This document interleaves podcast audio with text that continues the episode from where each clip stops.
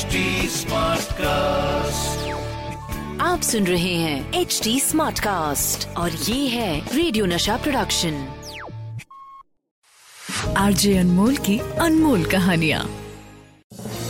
साल है 1962 Berlin film festival कई इंटरनेशनल फ़िल्मों के बीच 1961 की हिंदुस्तानी फ़िल्म हम दोनों को नॉमिनेट किया गया है। And what a proud moment for Navketan films and producer actor Dev Anand Berlin film festival की शाम, पूरी दुनिया भर से फिल्म्स और सिनेमा से जुड़े लोग वहाँ पे पहुँचे हैं। फोटोशूट चल रहे हैं, मुलाकातें हो रही हैं और इसी बीच देव साहब वहाँ पे पहुँचते हैं। अलग अलग देशों से आए क्रिएटिव लोग हैं। देव साहब भी सबसे मिल रहे हैं।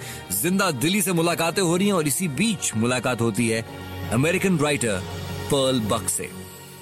बातचीत का सिलसिला शुरू होता है और इस दौरान देव साहब के सामने रखा जाता है एक ऑफ़र ये ऑफ़र है एक इंडो यूएस फ़िल्म वेंचर का, मिलकर फ़िल्म बनाने का। और फ़िल्म भी किस पर बेस्ड एक नॉवल आर के नारायण की द गाइड अब अगर एक अमेरिकन राइटर इस नॉवल से इतनी इम्प्रेस्ड है तो इसे पढ़ना तो बनता। तो देव साहब नॉवल द गाइड पढ़ना शुरू करते हैं, और जैसे एक के बाद एक पन्ने पलटते हैं इंटरेस्ट बढ़ता ही जाता है। वक्त की कोई खबर नहीं, देव साहब नॉवल में डूबे हुए हैं, और नॉवल का आखिरी पन्ना पढ़कर नॉवल खत्म। और बस यहीं से शुरू होता है एक सपना एक ड्रीम ब्लैक एंड व्हाइट फ़िल्मों का दौर खत्म हो चुका है और देव साहब अपना पहला कलर्ड ड्रीम देखते हैं. गाइड किताब के खत्म होते ही फ़ोन उठाते हैं और फ़ोन नंबर घुमाना शुरू करते हैं. किसको? द गाइड इस किताब के राइटर यानी कि आर के नारायण को. हेलो आर के नारायण हियर मैं देवानंद बोल रहा हूँ। नारायण साहब मैं एक्टर देवानंद बोल रहा हूँ। नारायण साहब को देव साहब की बात पे भरोसा नहीं होता पर देव उन्हें अश्योरेंस देते हैं कि ये कॉलोनी का है। नारायण साहब आपकी बुक द गाइड पढ़ी। एंड आई मस्ट से आपने कमाल कर दिया। मैं आपसे इसके राइट्स खरीदना चाहता हूँ। राइट्स इसकी वजह जान सकता हूँ? मैं इस पर एक फ़िल्म बनाऊँगा और यकीन मानिए मैं आपको डिसअपॉइंट नहीं होने दूँगा। सही है साहब, आइडिया पसंद आया। और इसी के साथ, देव साहब नवकेतन का सबसे एम्बिशियस सबसे एक्सपेंसिव वेंचर यानी कि गाइड का प्रोडक्शन शुरू करते हैं। देवानंद की ये पहली कलर फ़िल्म है। इसे हिंदी के साथ साथ अंग्रेज़ी में भी बनाने का प्लान किया जाता है। पर्ल बक को ज़िम्मेदारी दी जाती है इसका अंग्रेज़ी वर्जन और साथ ही साथ इसे को प्रोड्यूस करने की। और डायरेक्शन के लिए चुना जाता है टेड डैनियल को। वहीं हिंदी वर्जन के डायरेक्शन की बागडोर के लिए देव साहब अपने बड़े भाई चेतन आनंद की ओर जाते हैं। कास्टिंग फाइनल हो चुकी है। राजू गाइड, देव साहब, रोजी, वहीदा रहमान और रोजी के हस्बैंड यानी कि मार्को के रोल में किशोर साहू। हिंदी और अंग्रेज़ी वर्जन को एक साथ शूट करने का प्लान है। पहला दिन है, देव साहब मेकअप रूम में तैयार बैठे हैं, लेकिन उन्हें कोई बुलाने नहीं आ रहा। तो चेक करने के लिए वो सेट पे पहुँचते हैं और सेट पे जाके क्या देखते हैं? सेट का नज़ारा कुछ ऐसा है कि अंग्रेज़ी वर्जन के डायरेक्टर टेड और हिंदी वर्जन के डायरेक्टर चेतन जी, दोनों के बीच में घमासान बहस छिड़ी हुई है। बहस इस बात पे कि कैमरा कहाँ लगेगा? पूरी यूनिट बैठी हुई है, सबकी नज़रें उन दोनों पर हैं। लेकिन उन दोनों का वो डिस्कशन वो बहस खत्म होने का नाम ही नहीं ले रही है। दोनों का नज़रिया अलग है, एक ही सीन को देखने का। और अगर इसका वेट किया जाए कि कोई फैसला होगा तो वो तो नज़र नहीं आ रहा साहब। ये देखने के बाद देव साहब को समझ में आती है बात कि दोनों डायरेक्टर्स के साथ काम करना बड़ा मुश्किल हो जाएगा।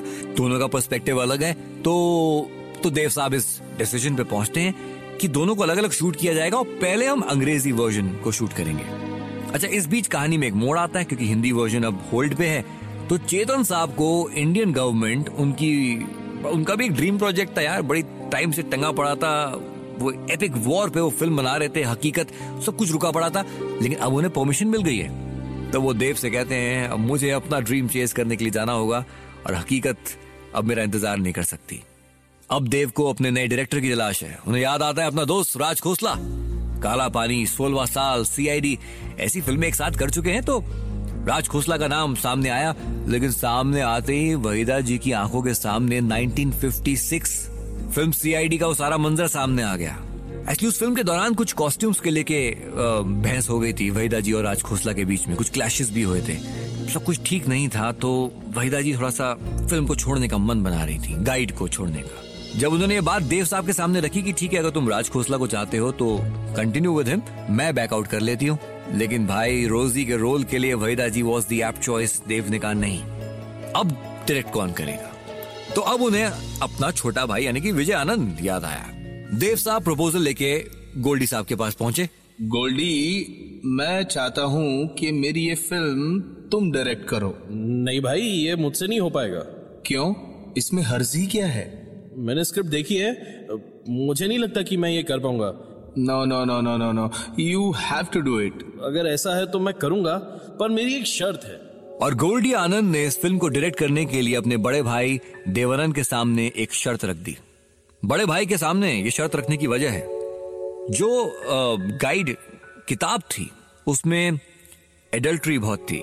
एक्स्ट्रा मैरिटल अफेयर दिखाया गया है बिना किसी रीजन के उस किताब के अंदर। लिव इन रिलेशनशिप है किताब के अंदर।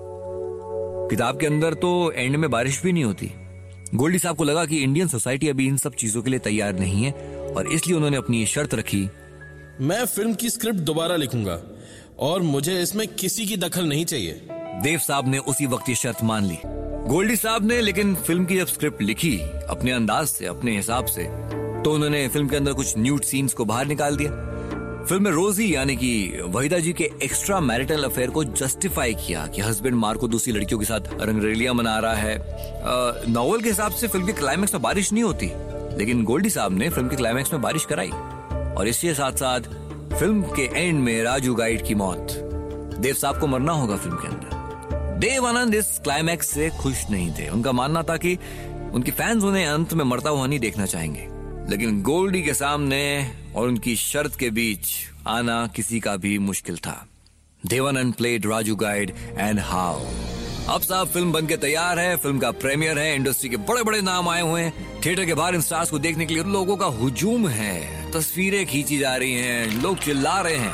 और उतने में एक काले रंग की मर्सिडीज आके रुकती है और उनमें से निकलते हैं देवानंद, यानी कि राजू गाइड भीड़ अपने सुपरस्टार को देखने के लिए एक्साइटेड होती जा रही है। देव साहब भी हाथ हिलाकर अपने आप को सबके सामने ऐलान करते हैं कि राजू गाइड आ गया है। फ़िल्म शुरू होती है देवानंद और वहीदा रहमान की अदाकारी लाजवाब है। एस डी बर्मन का संगीत बेमिसाल है और साथ ही साथ गोल्डी आनंद का डायरेक्शन मतलब फ़िल्म के क्लाइमैक्स में गाँव वालों का राजू को संत मान लेना, बारिश के लिए उसका उपवास रखना, बर्मन दादा की आवाज़ में अल्लाह मेघ दे, पानी दे, बारिश का होना और फिर राजू गाइड का मर जाना। सब कुछ परफेक्ट था, लेकिन जब फ़िल्म खत्म हुई तो एक सन्नाटा था।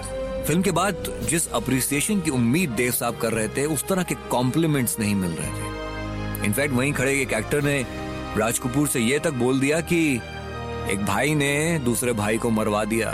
ये फ़िल्म में राजू गाइड के मरने पर नहीं, बल्कि असल ज़िंदगी पे कमेंट था। फ़िल्म की शुरुआत अच्छी नहीं हुई। लोगों के पल्ले नहीं पड़ी फ़िल्म। उसी वक्त गुजरात में बहुत भयंकर सूखा पड़ा। सूखे की चपेट में आया गुजरात। और वहाँ पे कुछ लोगों ने जिन्होंने गाइड फ़िल्म देखी थी वहाँ गाइड फ़िल्म के बड़े बड़े पोस्टर्स लगाए जिसपे लिखा हुआ था कि गाइड प्रेज फॉर रेन इतफाक की बात देखिए, बारिश हो गई। वहाँ से फ़िल्म ने आग पकड़ना शुरू किया। उतने में साथ ही साथ बेस्ट फॉरेन लैंग्वेज फ़िल्म की कैटेगरी में थर्टी एट अकेडमी अवार्ड के लिए गाइड को नॉमिनेट किया गया। और फिर उसके बाद जब लोगों के पल्ले पड़नी शुरू हुई गाइड तो गाइड फ़िल्म ने आग लगा दी। फ़िल्म फेयर अवार्ड्स में गाइड को best film Vijay Anand best director best actor Dev Anand best actress Waheeda Rehman Time magazine listed at number four on the best Bollywood classic films और ये साबित हो गया कि देव साहब ने जिस अंदाज में या फिर कहूँ राजू गाइड ने फ़िल्म के अंत में अपनी बात को कहा, वो सत्य थी। आरजे अनमोल की अनमोल कहानियाँ। आप सुन रहे हैं एच डी स्मार्ट कास्ट और ये था रेडियो नशा प्रोडक्शन एच स्मार्ट कास्ट